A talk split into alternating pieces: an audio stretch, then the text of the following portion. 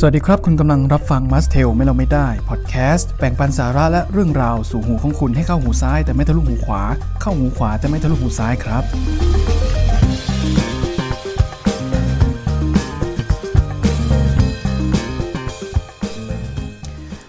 เวลาก็ล่วงมาเกือบทศวรรษแล้วนะครับ ที่พลเอกประยุทธ์เนี่ยบริหารประเทศมา ซึ่งก็ไม่ได้มีแค่นายกคนเดิมเท่านั้นนะครับ แต่ก็ยังมีนักการเมืองอีก 5 คนที่เป็นรัฐมนตรีหน้าเดิม ที่อยู่กันมาตั้งแต่รัฐบาลประยุทธ์ชุดแรกนะครับ ที่มาจากการรัฐประหารมาจนถึงประยุทธ์ชุดที่ 2 ที่มาจากการเลือกตั้งหรือเปล่านะ ไม่ว่าในยุครัฐบาลประยุทธ์ชุดแรก ที่มีการปรับคณะรัฐมนตรีสีครั้ง หรือประยุทธ์ชุดที่ 2 ที่มีการปรับครมอไปแล้ว 3 ครั้ง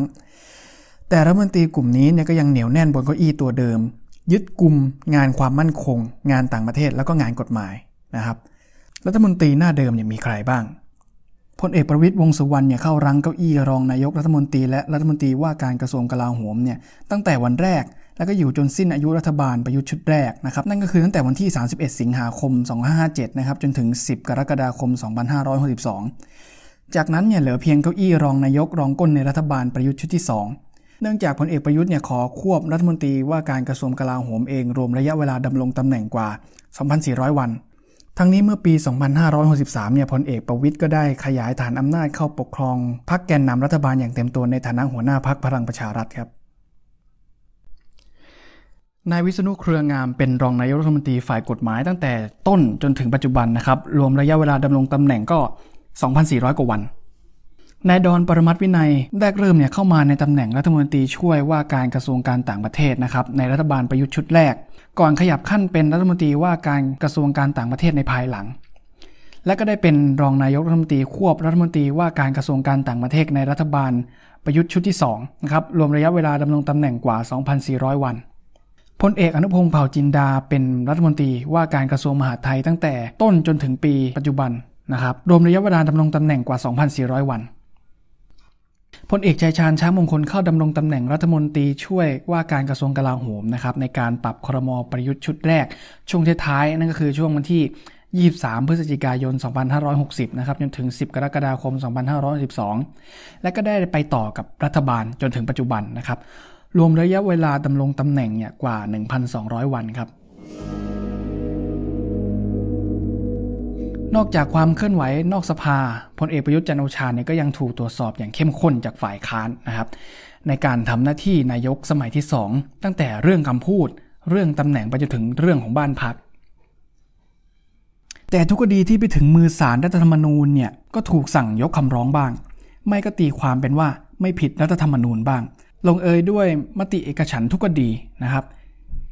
ที่ผมกำลังจะบอกก็คือว่า 7 ปีที่รัฐบาลเนี้ยดำรงตำแหน่งอยู่เนี่ย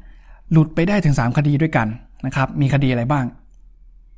อันแรกเลยก็คือจบคดีถวายสัตว์วันที่ 11 กันยายน 2562 นะครับ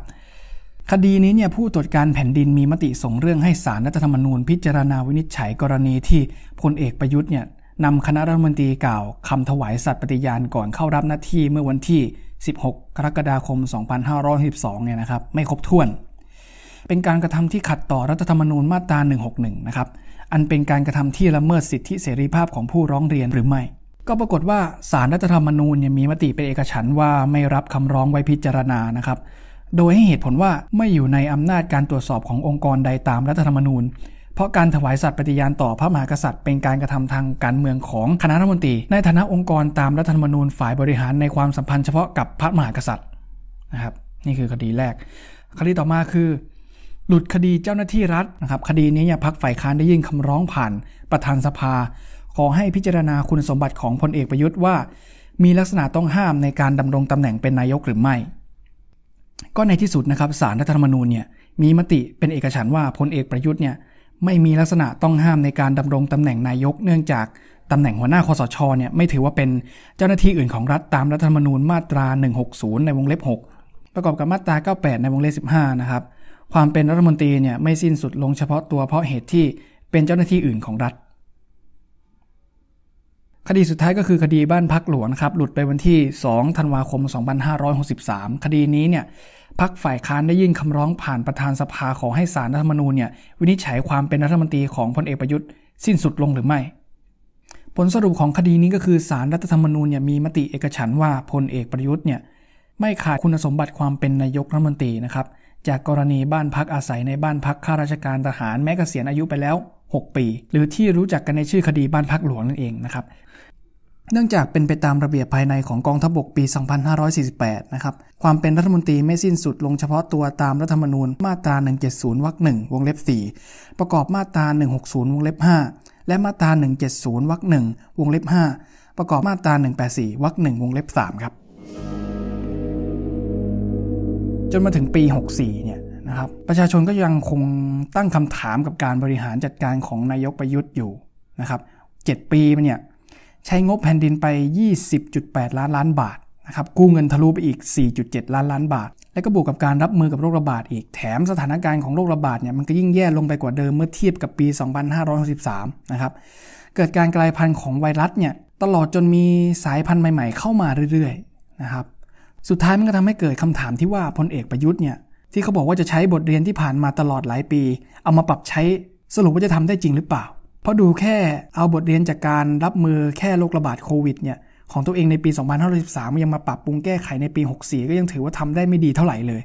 นะครับ มันก็นำไปสู่การตั้งคำถามของผมก็คือ กี่ชีวิตแล้วครับที่ต้องล้มหายตายจากไป และอีกกี่ชีวิตเนี่ยที่จะต้องใช้ชีวิตต่อไปโดยเสียโอกาสที่สำคัญ เพราะรัฐบาลชุดนี้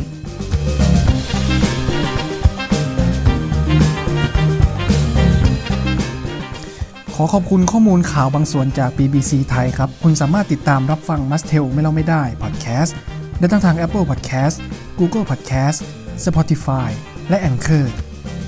สำหรับวันนี้ลาไปก่อนครับ ขอขอบคุณที่ติดตามรับฟัง สวัสดีครับ